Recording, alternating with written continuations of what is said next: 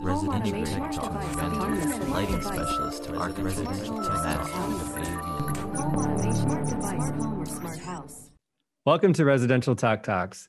I'm Jeremy Glowacki, Executive Editor of Residential Tech Today.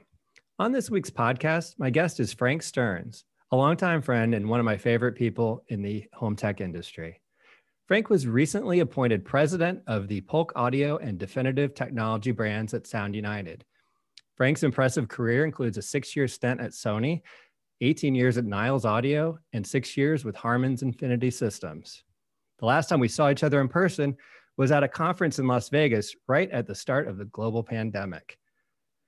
That was also just after Frank had accepted his initial role at Sound United. So we have a lot to catch up on and always a little reminiscing. Frank, great to see you. And I think it's much better, safer conditions than last time for sure. Hey, Jeremy, great to see you as well. Well, I, I wanted to start off with a little reminiscing.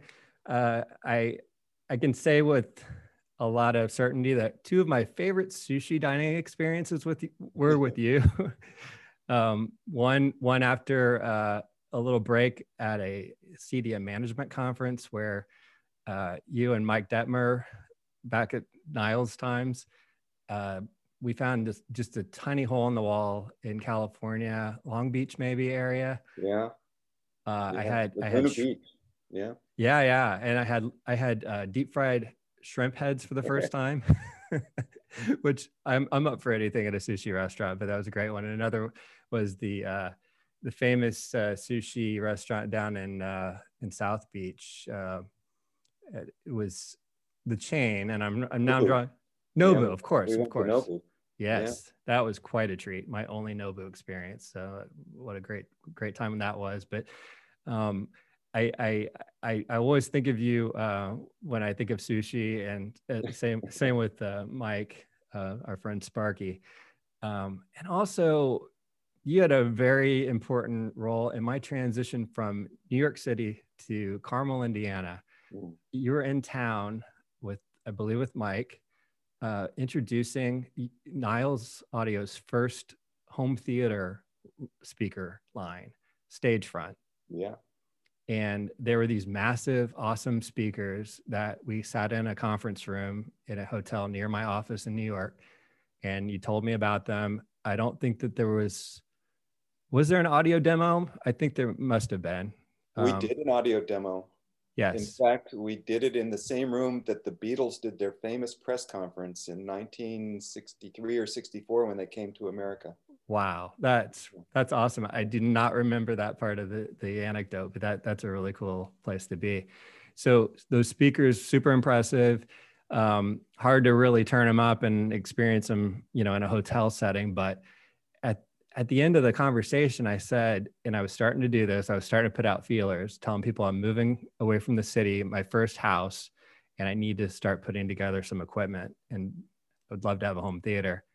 And you and Mike were just so generous. And I don't remember if it was immediately or he kind of got in touch with me later and said, if you can get these speakers back to your office or whatever, it'll save us shipping them home. we're done with our tour and you can have them for your house and I still have those speakers in my my home theater. Um, Fantastic. And there's they still sound great. I did kill the sub, which sucks because it was a great uh-huh. sub. I had a flood in the basement and it was on the floor, and I didn't get it cleared in time. Um, it's still serving as a coffee table, because, not a coffee table, but an end table because it's so massive. Oh well. Well, but, you know. but the rest of the system sounds great. Um, and uh, and I thank you to this day for that um, for for giving me a head start on my on putting together a, a theater. Um, so uh, not not a question, but more of just uh, our our personal history kind of story there. That's fantastic. It's uh, I'm reminiscing. It's it's great and um, no fantastic. Well, and uh, not not to go too deep into the nostalgia, but also another great memory vancouver islands um, yeah sonora resort. Yes uh, adv- niles audio advisory board trip yeah. Uh, top dealers um, 2007 i know that because i still have the little uh, crystal trophy that you gave out to all attendees including the press.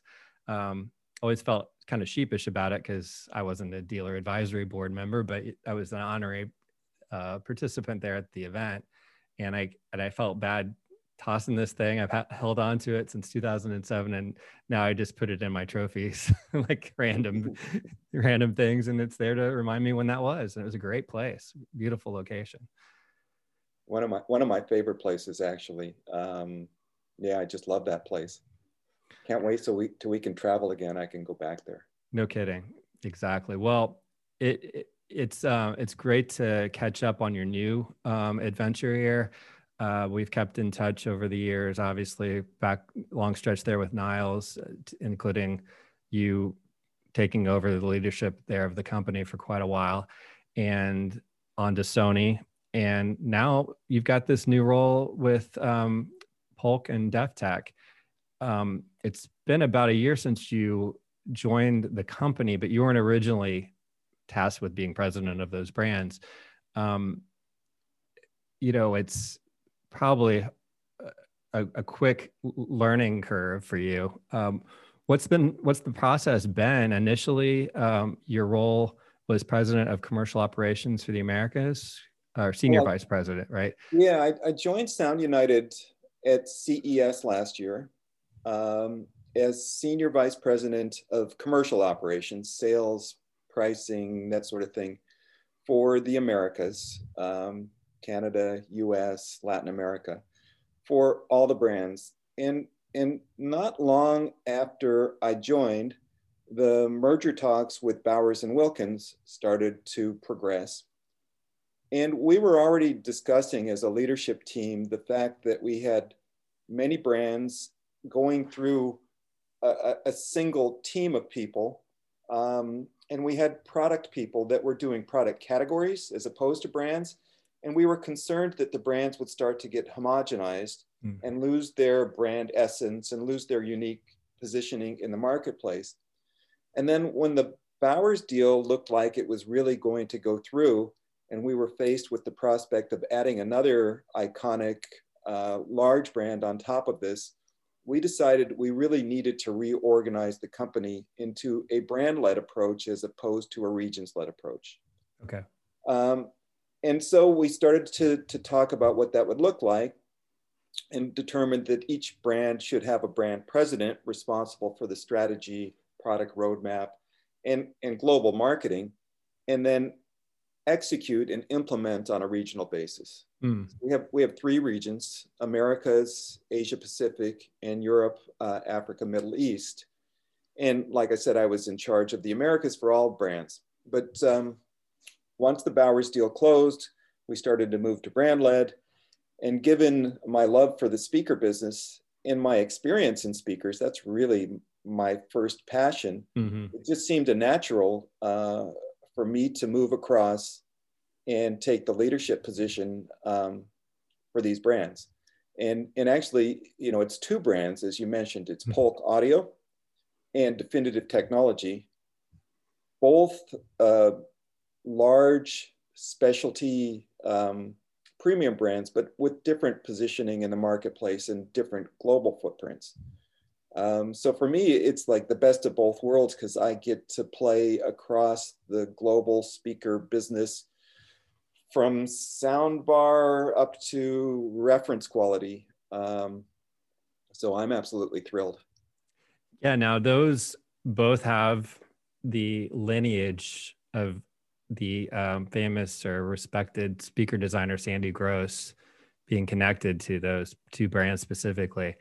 Uh, of course, he went on to uh, create GoldenEar as well before he uh, sold that as well. But uh, how much of the legacy of that of those two brands, and of course, you've got Matthew Polk and George um, um, and Don. I don't know John's last name's pronunciation, Givogue um, and Ed Blaise. Uh, all these these pretty well known, if you're into the speaker designer uh, world, well known individuals. So, how much of that heritage do you need to kind of understand and respect? And uh, obviously, a lot of new tech technologies coming along in the audio uh, space and speakers. But uh, did you have to do a little homework on that, or did you already kind of well, know who those guys were? I, I didn't really have to do any homework on that because I've been in the speaker business so long and uh, you know, back when I was at Infinity, um, you know, Sandy and I would be at the same events. Mm.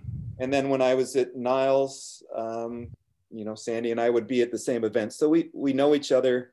Uh, I know Matt and George as well. Um, so there's not that much for me to do to understand the heritage of the brands. Um, frankly, I understand it quite well, even though I haven't been at Sound United very long. I've, I've been in the industry and I've been associated with with the the same people. So it's that part's not very hard for me. Um, the, the thing that is not difficult but but maybe different is the brands have evolved since since sandy left and and become known for certain things. Uh, polk has a huge soundbar business. Mm-hmm. um, definitive has a huge home theater business. Um, so the idea is to build upon that, build upon that globally, keep the brands not in their lanes, but respecting of their heritage and optimized for what they are, and and grow them together um, across the spectrum. That's that's what I'm I'm trying to do. So you mentioned the the, the difference in or the the main focus areas, and of course, definitive technology also has sound bars, so they're not exclusive to to home theater or a little high end, but um, are are you also looking at retail versus custom integration channel? Looks like Polk typically is a more well-known retail brand where you could go to a box, big box store and find Polk typically, especially in the soundbar area. Um, I wouldn't necessarily find definitive technology at a mass market or a back box, big box store unless I'm missing them. Um, is that also a different difference between yeah, those two? Yes, for sure. Um, Polk plays in the let's call it mass premium up through premium into specialty channels. Mm-hmm. Um, it has a huge soundbar business. It has a very large architectural and outdoor speaker business, but it is sold through more mass channels, uh, more Amazon, mm-hmm. um, that sort of thing. Definitive is not sold in mass channels. It starts at higher price points. It has a reasonably large soundbar business, but it doesn't have an entry level soundbar business, and, and it won't have an entry level soundbar business. It's more about premium, enthusiast, luxury, performance, and Polk is about performance and value and to be accessible.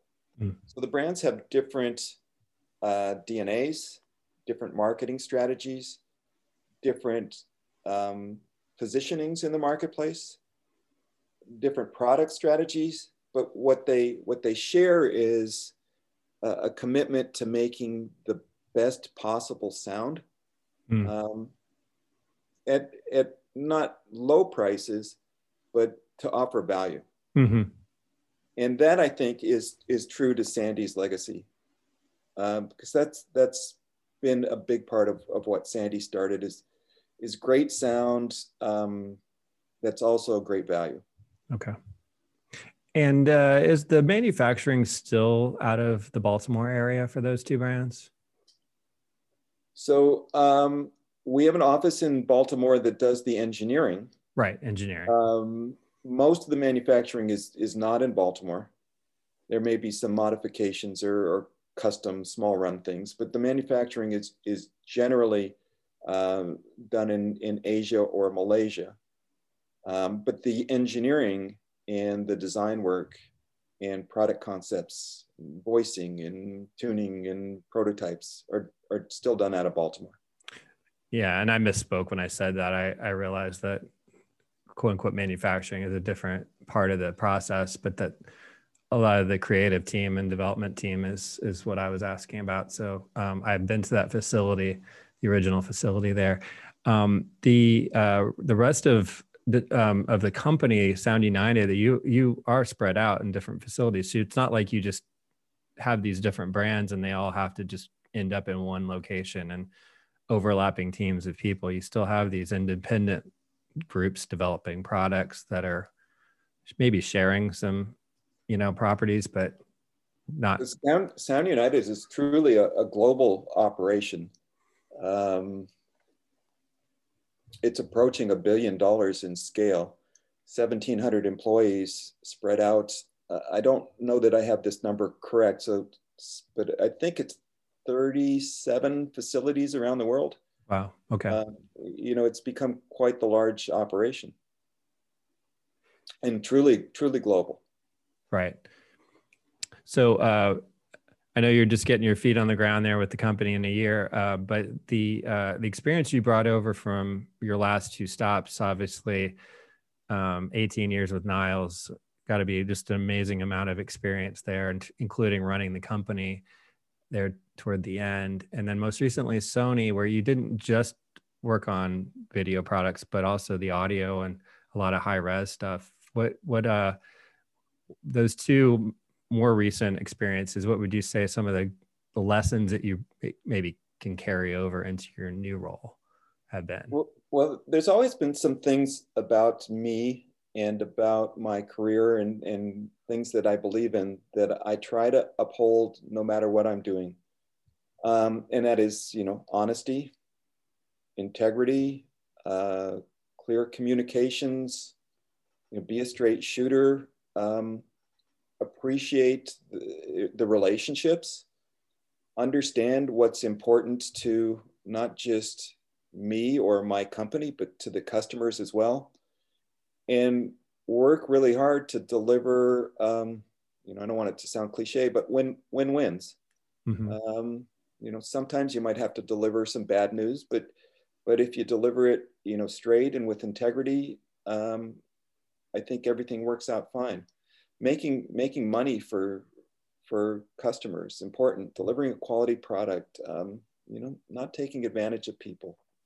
All those right. things are just just kind of block and tackle values for me and and and I found that if I stick to the values and I don't, you know, I treat people with respect and with those values in mind, things work out. And and you know, it's just just who I am and, and the way that I've chosen to operate my life and my career, and it's worked out, you know, really well. So try to do that every day. Well, I think you brought a great um, trait to the role at Sony because you were the conduit from this dealer base of custom integration to a major company like Sony.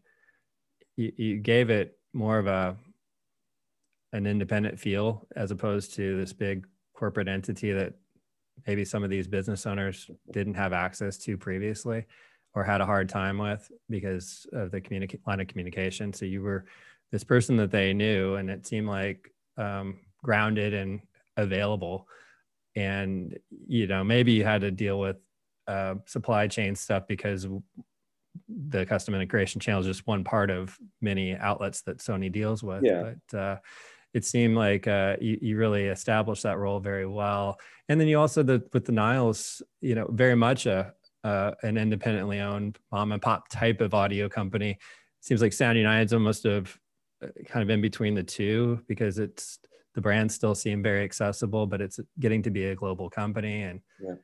not necessarily a Sony, but it's uh, it, it's nice to be able to have a familiar face locally, locally, you know, you know it, to the individual companies that you you communicate with. But uh, seems like that's probably a, a good blend of experiences for you.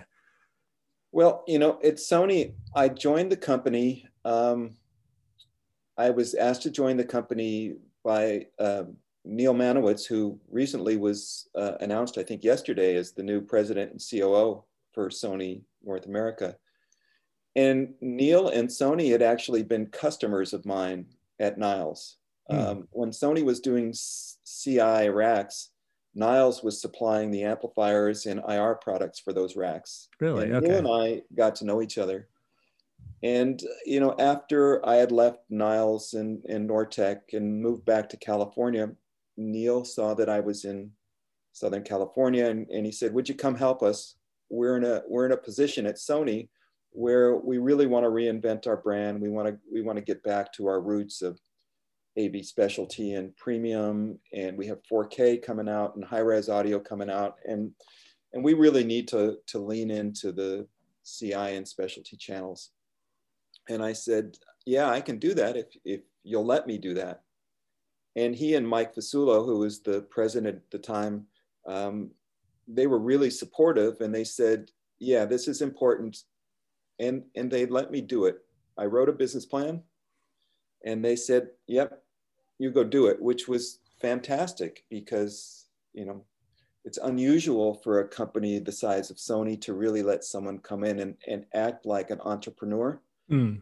and make changes. And so I'm, I'm so grateful that they, they kind of let me do what they hired me to do. And then, then we just went and did it. And, you know, it, it worked out fantastic. So I'm very proud of what we accomplished. Well, Frank and I will continue our conversation, but first, a short break. This episode of Residential Tech Talks is brought to you by Ring, home security systems and smart home automation. Get protection at every corner with their intelligent security cameras, alarm systems, and video doorbells. Receive notifications when motion is detected or check on your home anytime with Live View in the Ring app. Help keep your neighborhood safer with the Neighbors app to share information and discuss safety concerns in this hyper-local social networking platform. Ring's mission is simple make neighborhoods safer. Discover all the smart home security products by Ring. Go to ring.com. Welcome back. I'm talking with Frank Stearns, president of Sound United's Polk Audio and Definitive Technology brands. Frank, uh, we were talking about your experience at Sony. I, I wanted to go back um, even much further and talk about how you ended up in the audio business to start with and even got interested in those those early days of your childhood. Um, looks like as many folks in the industry have been, you're in, you're a musician to start with, a bass player. Is that right? Um, yeah, actually, it probably starts younger than that. I oh was, yeah. I was four or five years old, and uh, I recall, and it's it's just vivid, uh, going to a party uh, with some friends of my parents, and someone put "Meet the Beatles" on the little console stereo, you know, with the turntables and the built-in speakers, and um, all my loving. And I was hooked, and I, I, wanted to be Paul McCartney. I wanted to be a rock star, and and um, you know, I was four or five years old. By ten, I had gotten a guitar for my birthday and taught myself how to play some chords, okay. and um, then uh, graduate to junior high school and I wanted to study guitar, but I had band or orchestra. Those were my choices. And I didn't want to play the trumpet. And the orchestra didn't have any guitars, but they said um, violin, viola, cello, or bass. And I said, bass? and so um, I learned how to play classical stand up bass at 13 years old. And it turns out I was pretty good at it. Okay. In fact, I was invited to uh, an all-star orchestra for the Los Angeles City School District. Uh, I was the youngest bass player in the orchestra wow. uh, when I was 13 or 14 years old. And um, yeah, I was I was really thinking maybe I would become a professional musician, but then I got a little bit older and realized a classical bass player, you weren't going to meet any girls. and, and anyhow, get... I, I decided not to become a musician. You didn't um, consider rockabilly band at any point in time? You know, I had a band in high school, um, but I couldn't sing and I really wasn't that good at guitar. And, and I started to think about it and I said, you know, maybe I got into audio at about the same time I got into playing the bass. One of my fellow bass players um, had a next door neighbor that worked for Infinity Speakers. Hmm. And so he and I learned all about Infinity. This was in the early 70s when Arnie and Cary were making servo statics and, and other things. And we became Infinity groupies and hi fi fanatics when I was 14 or 15. In fact, I mowed lawns for a summer so I could buy my first pair of Infinity Column 1 speakers. Hmm. And uh, I actually rode my bicycle down to the Infinity factory because it was a few miles from my house and applied for a, a, summer job on the production line. Okay. But I, I didn't get the job. So um, fast forward a few years later, and um, I met uh, someone actually a customer of my father's that was the Western advertising sales manager for Stereo Review. Mm. And she and I became good friends, and she helped me write my resume and helped me get launched in my career, uh, which was actually in electronics with, with David Hafler. But long story short, she and I connected uh, a few years later, and she had been dating Arnie Nudell. And uh, she connected me with Arnie, and I ended up getting hired at Infinity. And I told Arnie about how he didn't hire me when I was 15, and I still kind of resented that. And um, I think that's what got me the job. Oh yeah, okay. And so yeah, I ended up being the uh, the national sales manager for premium audio at Infinity in 1986, and then became the national sales manager for everything for Infinity Harman in 88 through 92. Okay. And um, yeah. And you, you worked with Mike Detmer there before you went to Niles together, correct? Um, when I left being the high-end sales manager to be the sales manager of everything, all channels, all products, uh, I needed to replace myself as high-end sales manager. Okay. So I hired Mike um, to become the high-end sales manager and replace me, and that okay. was not 1988. Okay. And uh, you uh, were there for a while, and what what was the the move because you ended up in Florida for Niles. So yeah. how do you make that big leap? Um, so this is an interesting story. You want to talk about connecting the dots. So this was uh, 19, I, I guess it was probably 90 or 91. And uh, CEDIA was being formed. Mm-hmm. And I was launching a line of in-wall speakers, the ERS, Environmental Reference Standard, one of the early in-wall speakers for Infinity and we were uh, charter founding members of CEDIA. And about that time, Denon mm-hmm. introduced the world's first five channel receiver. And I started to think, where do you put the center speaker? Uh, so I wrote a product specification brief for a center channel speaker that would sit on top of a television that had magnetic shielding to put the center channel.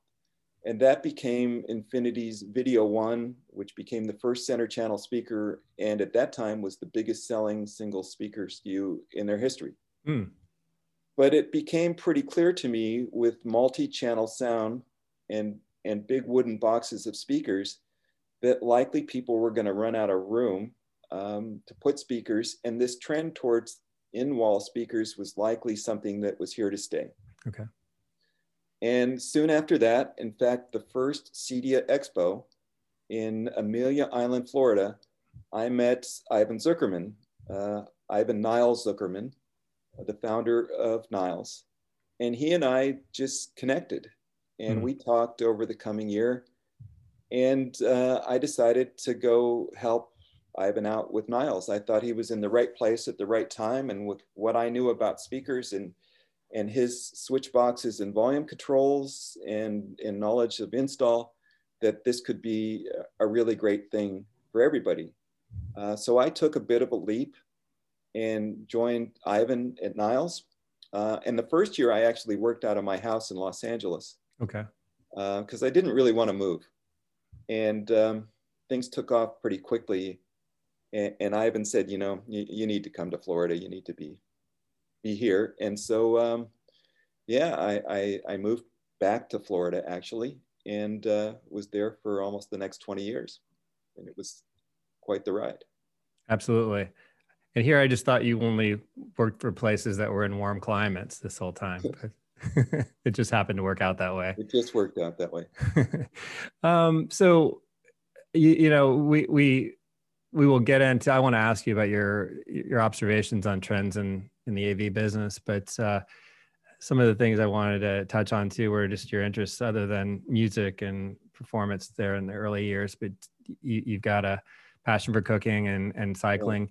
The one thing I, I, I really enjoyed when you, I think initially left Niles before you went to Sony, was you had this little was it a vanity label type of an opportunity with winemaking?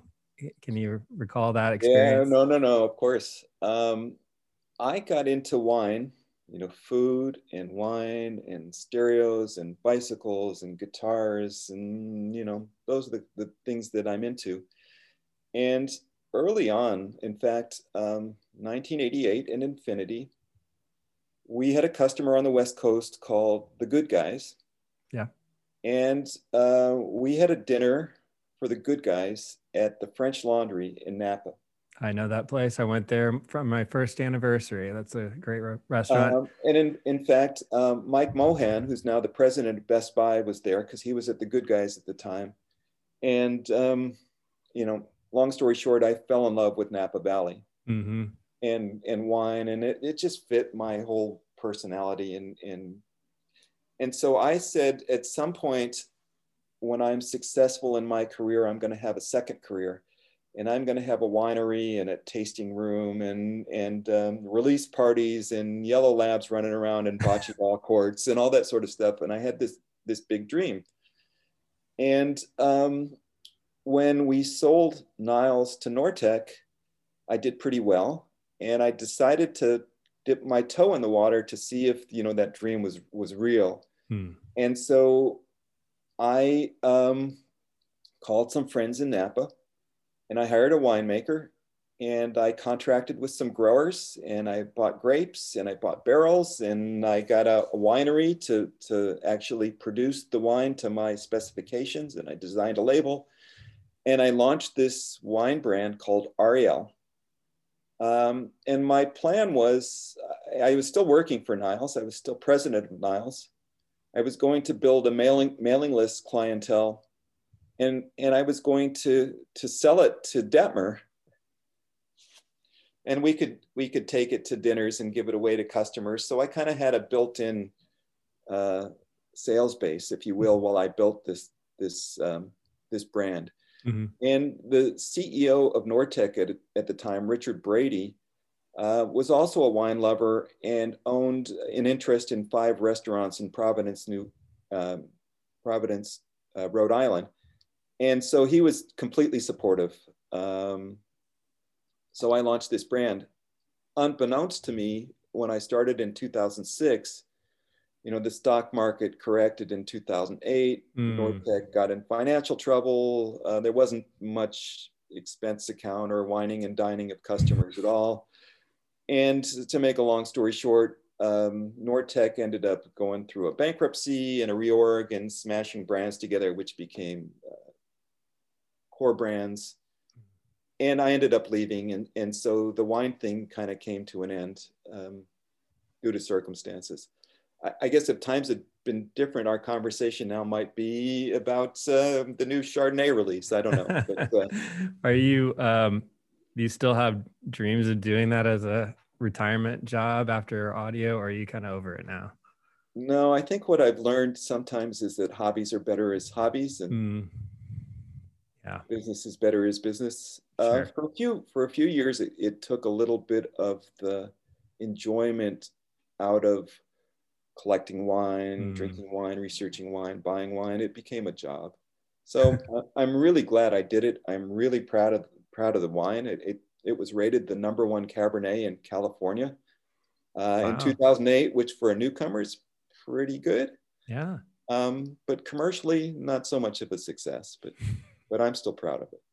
Well, there's there was a lot more to that story than I recalled, so that that was really cool that you you went that deep into it. it it's uh, nice that you got a little chance to try it out, but uh, I'm happy that you're still a part of this business because I get to talk to you about uh, audio stuff, which means I I need to ask you the final question, which is, yeah.